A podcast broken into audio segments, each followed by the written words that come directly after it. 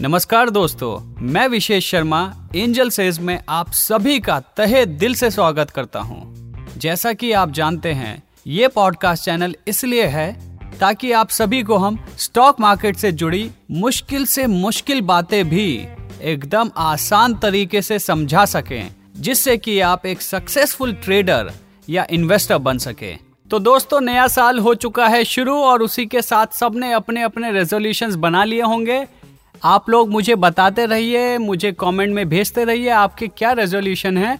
लेकिन मैंने इस बार रेजोल्यूशन बनाया है कि कुछ भी हो जाए मैं एक अपने पोर्टफोलियो का हिस्सा डायरेक्ट इक्विटी में ज़रूर डालने वाला हूँ डायरेक्ट शेयर्स में ज़रूर डालने वाला हूँ।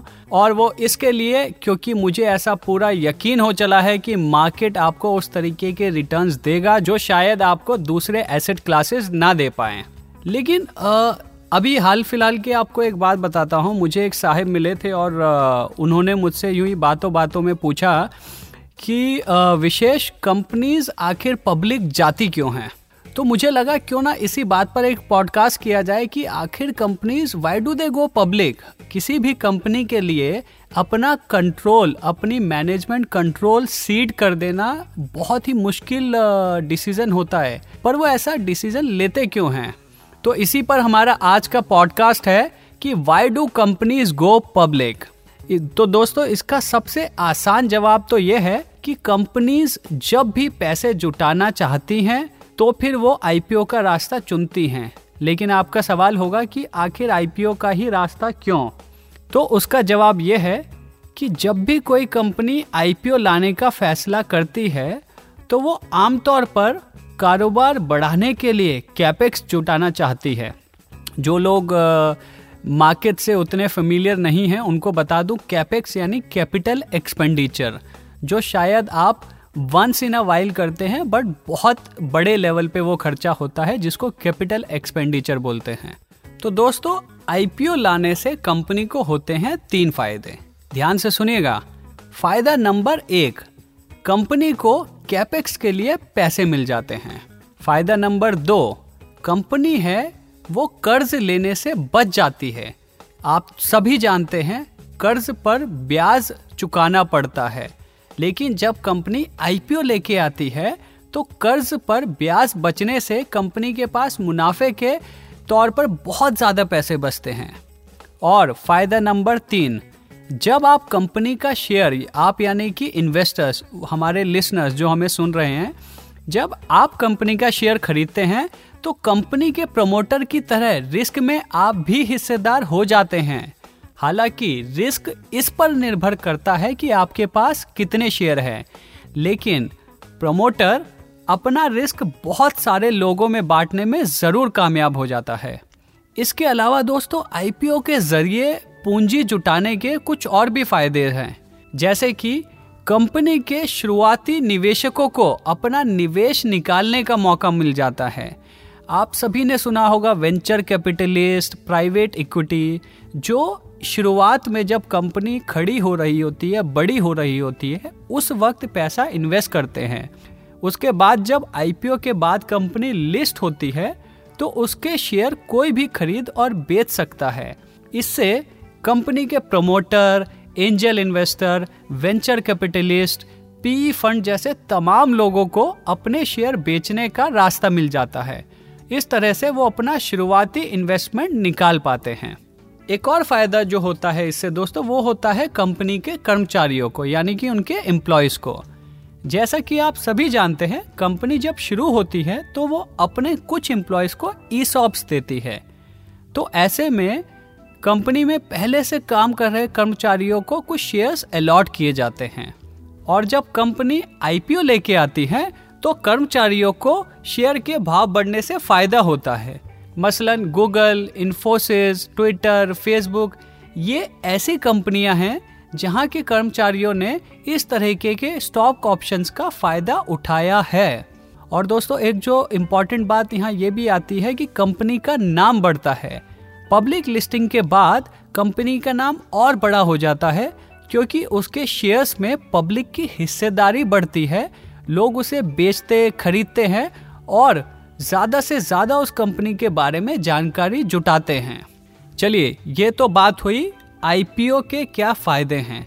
अब कुछ एक जो इवेंट्स होते हैं आईपीओ के लिस्टिंग से लेकर उसके बारे में आपको बताना चाहेंगे ताकि आपको थोड़ा सा और ज़्यादा उसके बारे में इंफॉर्मेशन मिल सके। आईपीओ में हर कदम सेबी के नियमों के मुताबिक ही उठाना पड़ता है और वो कुछ इस तरीके से होता है। सबसे पहले होती है दोस्तों मर्चेंट बैंकर की नियुक्ति और जो थोड़े बड़े पब्लिक इश्यूज़ रहते हैं उसमें एक से ज़्यादा मर्चेंट बैंकर नियुक्त किए जाते हैं। उसके बाद होता है सेबी को एक रजिस्ट्रेशन स्टेटमेंट के साथ एप्लीकेशन देना, जिसमें कि ये बताया जाता है कंपनी क्या काम करती है, उसे आईपीओ लाने की ज़रूरत क्यों है, और कंपनी की इस वक्त फिनेंशियल पोजीशन कैसी है। उसके बाद दोस्तों, जब सेबी से आईपीओ की मंजूरी मिलती है तो फिर डीआरएचपी आता है। डीआरएचपी यानी कि इशू को शुरुआती मंजूरी मिलने के बाद कंपनी को अपना ड्राफ्ट रेड हेयरिंग प्रोस्पेक्टस तैयार करना होता है। इसे पब्लिक के साथ शेयर करना होता है, जिसमें कुछ जानकारियाँ होती हैं। जैसे कि आईपीओ का साइज़ क्या होगा, कुल कितने शेयर किए जारी किए जा रहे हैं कंपनी इशू क्यों ला रही है? उसे इतने पैसे क्यों जुटाने पड़ रहे हैं? कंपनी का बिज़नेस क्या है? उसका बिज़नेस मॉडल क्या है? क्या खर्चे हैं? किस तरीके के कंपनी के फिनेंशियल कागजात हैं? मैनेजमेंट का क्या नज़रिया है आने वाले समय में कारोबार को लेके? बिज़नेस से जुड़े क्या रिस्क हैं? मैनेजमेंट से जुड़े जितने भी लोग हैं उन सब की जानकारी। ये बहुत अहम हो जाता है इन्वेस्टर के पॉइंट ऑफ़ व्यू से, क्योंकि इन्हीं जानकारी के बेसिस पे एक इन्वेस्टर डिसाइड करता है कि इस आईपीओ में इन्वेस्ट किया जाए या नहीं। उसके बाद आता है आईपीओ की मार्केटिंग कंपनी के आईपीओ से जुड़े विज्ञापन जारी करना, जिससे लोगों को आईपीओ के बारे में पता चल सके। इसी काम को दोस्तों रोड शो भी कहते हैं। उसके बाद होता है प्राइस बैंड तय। कंपनी बाज़ार की उम्मीद के बहुत अलग प्राइस बैंड नहीं बना सकती, क्योंकि इससे उसका शायद सब्सक्रिप्शन उस तरीके का पॉजिटिव रिस्पांस ना रहे। तो वो प्राइस बैंड बनाते हुए उसको बाज़ार की उम्मीद को भी ध्यान में रखना पड़ता है। और जब आपका एक बार प्राइस बैंड तय हो जाता है, फिर होती है बुक बिल्डिंग जिसे हम बोलते हैं जैसे कि रोड शो जब पूरा होता है और प्राइस बैंड तय हुआ, उसके बाद कंपनी को आधिकारिक यानी कि ऑफिशियल तौर पर कुछ दिनों के लिए शेयर का सब्सक्रिप्शन खोलना होता है जिसे लोग इशू में पैसा लगा सकें। मान लीजिए अगर प्राइस बैंड 100 से 120 रुपए है तो बुक बिल्डिंग से पता चल जाएगा लोग आखिर किस कीमत पर पैसा लगा रहे हैं, कौन सी कीमत उन्हें सही लग रही है। इसी सारी जानकारी को जमा करना ही बुक बिल्डिंग कहते हैं। इसका दोस्तों फ़ायदा ये होता है कि कंपनी सही कीमत का कि 100 से 120 के बीच में वो सही कीमत क्या है शेयर की, उनको उस कीमत का अंदाज़ा हो जाता है। उसके बाद होता है क्लोजर बुक बिल्डिंग पूरी हो जाने के बाद दोस्तों, शेयर की लिस्टिंग कीमत तय की जाती है। ये कीमत यूजुअली वो कीमत होती है जिस कीमत पर सबसे ज़्यादा एप्लीकेशंस कंपनी के पास आई होती हैं। और फाइनली होता है लिस्टिंग डे जी हाँ इस दिन कंपनी का शेयर एक्सचेंज पर लिस्ट होता है। लिस्टिंग कीमत उस दिन शेयर की मांग और सप्लाई के आधार पर तय होती है। इसके बाद शेयर अपने कट ऑफ़ कीमत से प्रीमियम पार या डिस्काउंट पर लिस्ट होता है। और अब आप पूछेंगे कि आईपीओ हुआ उसके बाद क्या? जब तक आईपीओ या इशू खुला रहता है तब तक इन्वेस्टर आईपीओ के प्राइस बैंड के भीतर अपनी पसंद की कीमत पर शेयर के लिए बोले लगा सकते हैं या जिसको हम आ, आ, आम भाषा में कहें कि बिड कर सकते हैं। तब तक इसे प्राइमरी मार्केट कहते हैं।